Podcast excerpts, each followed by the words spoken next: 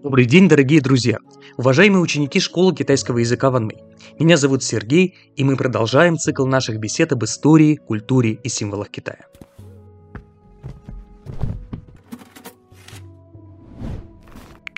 Сегодняшняя лекция – это продолжение нашего большого разговора о том, кто же такие китайцы.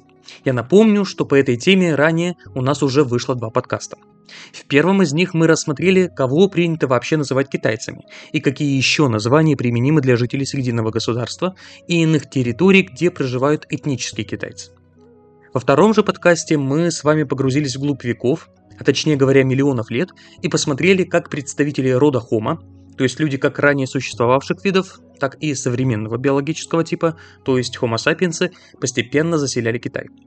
Теперь же, в сегодняшней третьей по счету лекции, мы поговорим о населении Китая с точки зрения исторической демографии и узнаем, как менялась численность населения Поднебесной в последние 2-3 тысячи лет.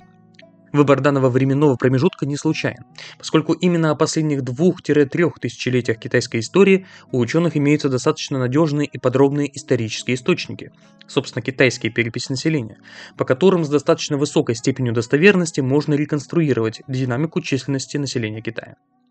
Для начала скажем о том, что, несмотря на общее стремление ученых осмыслять социальные явления, в том числе демографические вопросы, при помощи социальных же теорий, в действительности человек с момента своего появления в начале плейстоцена, то есть где-то в 2,5 миллиона лет назад, так или иначе был и остается частью биосферы планеты Земля, частью животного мира. Известный древнегреческий философ Аристотель писал, что человек – это животное политическое, но для нас с вами здесь интересно то, что человек, тем не менее, остается животным.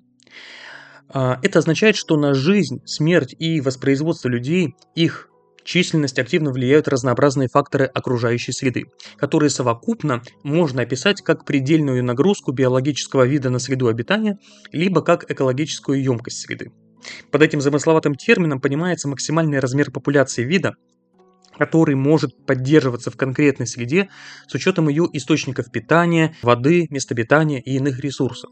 Когда некий вид живых существ, например, люди современного типа Homo sapiens, появляются впервые на какой-то территории, их численность и плотность населения будут возрастать, пока в распоряжении людей будет достаточно для этого ресурсов. Иными словами, емкость среды – это количество индивидов, проживание которых в данной местности не ведет к негативному воздействию на организм индивида и на саму среду ниже емкости среды. Популяция, как правило, имеет положительный естественный прирост, то есть население растет. А при превышении емкости, когда людей оказывается ну, слишком много, естественный прирост обычно становится отрицательным. В таком случае население будет сокращаться либо за счет миграции части населения в другое место, либо за счет смертей от голода или инфекционных болезней, или от каких-то иных катаклизмов, которые широко распространяются в условиях большой скученности людей. Однако человек – это, как вы понимаете, непростое животное, поскольку помимо биологических особенностей, свойственных для других видов живых существ, у человека есть еще культура и технологии. Они издревле позволяют людям как бы обманывать природу и искусственно увеличивать емкость среды. В течение большей части каменного века люди жили малыми группами, буквально 20-30 человек, которые, приходя на определенную местность, жили на ней до истощения пищевых ресурсов, а далее перемещались куда-нибудь в другое место. Затем, примерно в 9000 году до новой эры, началась так называемая неолитическая революция, когда люди перешли от простого присвоения ресурсов, бегающих и произрастающих в естественных условиях, к целенаправленному их производству – так, например, люди одомашнили овец, коров, свиней, кур, коней, стали выращивать на полях злаки, скажем, пшеницу, проса или рис. Все это неизбежно привязывало людей к земле, к конкретному месту, вследствие чего, как говорят историки, люди как бы сами себя заточили в клетку оседлости. А поскольку очень много людей стали постоянно проживать на относительно компактной территории Скучина, появилась потребность возникновения государства и чиновничьего аппарата для управления такой большой массой людей. В таких аграрных государствах основной доход давало, как можно догадаться, именно сельское хозяйство, от которого зависело благосостояние как элит управленческого аппарата, так и простых людей. Все эти особенности справедливы и для древнейшей истории Китая. Ведь на основе культур в долине Желтой реки, как известно, и возникли первые в истории Китая государства Шан и Инь, чье население по большей части было занято выращиванием злаков, в первую очередь проса. Следует напомнить, что глобально такой формат сельскохозяйственных государств существовал весьма продолжительное время, и его трансформация началась только с промышленной революции в Великобритании в XVIII веке. Что же касается Китая, то там экономически преобладание промышленности над сельским хозяйством было зафиксировано только во второй половине 20 века, а городское население, занятое в промышленности и сфере услуг, выросло и уравнялось с сельским населением, вы вдумайтесь, только на рубеже 2010-2011 годов. Зачем мы так долго и обстоятельно об этом говорим? Не стоит забывать, что сельскохозяйственное общество, по определению, это общество традиции, где принято жить и работать практически точно так же, как это делали отцы, деды, прадеды и так далее. Конечно, не все так плохо и печально с прогрессом и развитием в традиционных аграрных обществах. В них тоже на самом деле со временем изобретаются способы увеличения урожайности, делаются какие-то иные изобретения. Однако все эти открытия не дают такой значительный эффект, как, например, генетически выведенные высокоурожайные сорта растений и породы животных, э, пестициды, антибиотики, искусственные удобрения, словом, все то, чем человечество обязано научно-техническому прогрессу, двигателю промышленности и модернизации. Отсюда следует, что, в общем-то, все аграрные общества на протяжении всей истории человечества имели очень ограниченный набор средств по расширению экологической емкости своей среды обитания. Именно поэтому сельскохозяйственные общества неоднократно проходили через так называемые мальтузианские ловушки или катастрофы – Роберт Мальтус, в честь которого эти демографические катаклизмы и получили свое название, это известный британский ученый XVIII века, который считается одним из отцов-основателей демографии как науки о том, как и почему человеческие общества уменьшаются или увеличиваются в размерах и, в принципе, меняются. Он утверждал, что в традиционных аграрных обществах, еще не знакомых с достижениями научно-технического прогресса, прирост населения происходит быстрее, чем прирост ресурсов, в первую очередь пищевых, которые это население может потреблять. Очень часто эту закономерность изображают в упрощенном формате, как график, где производство пищи растет линейно, то есть изображается как прямая линия, а население экспоненциально, как изображается как изогнутая кривая. Э, и вместе пересечения вот этих двух линий, прямой и кривой, начинается, собственно, мальтузианская ловушка. Населения становится так много, что в обществе начинается дефицит ресурсов. Люди начинают беднеть и недоедать, что в свою очередь приводит к массовому голоду, бунтам, войнам и прочим социальным катаклизмам, в ходе которых часть э, населения истребляется, а оставшаяся живых часть населения получает э, в пересчете на каждого человека уже достаточно ресурсов для комфортной жизни и самовоспроизводства. При этом наступление мальтузианской катастрофы возможно не только из-за слишком большого быстрого прироста населения, но и из-за уменьшения ресурсной базы или емкости среды. И здесь я предлагаю нашим слушателям вспомнить недавнюю лекцию об адмирале Джанхэ, где говорилось, среди прочего, что в середине XIV века река Хуанхэ, в очередной раз разлившись, разрушила Великий канал, вследствие чего прекратились поставки продовольствия с юга Китая на север, и из-за этого в Северном Китае начался страшный голод, который спровоцировал крестьянское восстание красных повязок, которое в свою очередь ознаменовало собой конец правления монгольской династии Юань. Вот примерно так и работает механизм мальтузианской ловушки.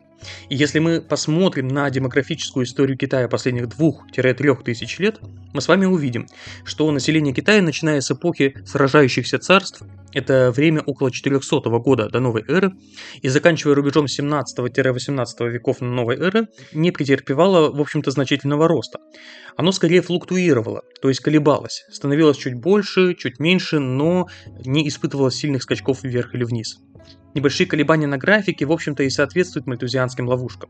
Например, если накануне установления династии Хань во втором веке до новой эры население Китая составляло, согласно современным оценкам, 42 миллиона человек, то в середине правления Ханьской династии на рубеже старой и новой эры, то есть в районе нулевого года, в Китае стало проживать порядка 65 миллионов человек.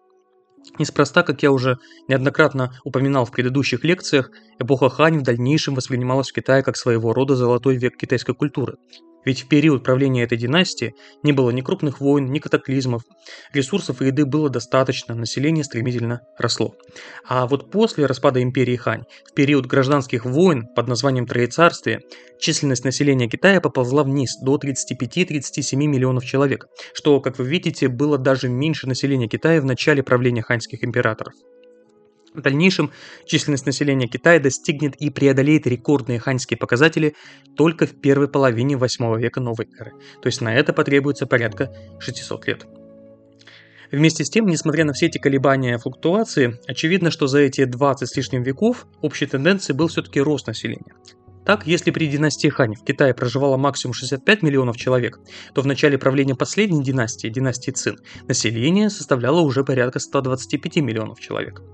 Почему же население в традиционном китайском обществе, несмотря на его консервативность и косность по умолчанию, в долгосрочной перспективе все же росло? Здесь в действие вступает уже упомянутый мною эффект масштаба и накопления. За две с лишним тысячи лет даже в традиционном китайском обществе произошло много перемен. На севере Китая стали выращивать привезенный с берегов Янзы рис. Совершенствовалась система отвода паводков и полива полей.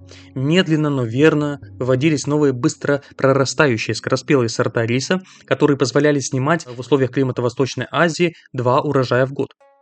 Кроме того, увеличению пищевых ресурсов э, способствовало освоение новых земельных угодий как на Лесовом плато в долине реки Хуанхэ, так и в Южном Китае.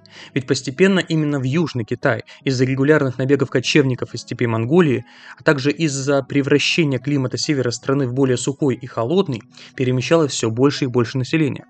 В качестве примера приведем следующий факт. Если в 750 году новой эры три четверти всего населения Китая проживало на севере страны, то пять веков спустя три четверти населения проживало уже на юге, в бассейне реки Янзы.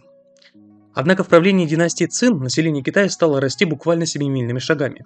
Со 125 миллионов человек в середине 17 века до 450 миллионов человек на рубеже 19 и 20 веков. Здесь сказался сразу целый комплекс факторов. По традиции улучшали системы полива и водоотведения, а также селекция сортов риса, урожая которого теперь можно было снимать уже три раза в год. Кроме того, глобальные торговые связи с западным миром и его колониями привели в прямом смысле этого слова к укоренению новых видов растений на китайской почве, которые давали результативные урожаи и были устойчивыми к непогоде и различным заболеваниям. Речь идет, например, об арахисе, неотъемлемом ингредиенте курочки гунбао, о картофеле, а также о сладком картофеле патате. Проникновение достижений европейской медицины, в частности вакцин, позволило постепенно уменьшить смертность от таких инфекционных заболеваний, как оспа. Благодаря приезду европейских миссионеров, которые часто были и врачами, и политики правительства уменьшалась детская смертность. Наконец, следует помнить и о том, что цинское правительство системно поощряло внутреннюю миграцию в слабо заселенные районы например, в южной провинции Гуйчжоу или Юньнань, или, скажем, завоеванную в 18 веке провинцию Синьцзян, а также внешнюю миграцию в страны Юго-Восточной Азии, Европу и Новый Свет.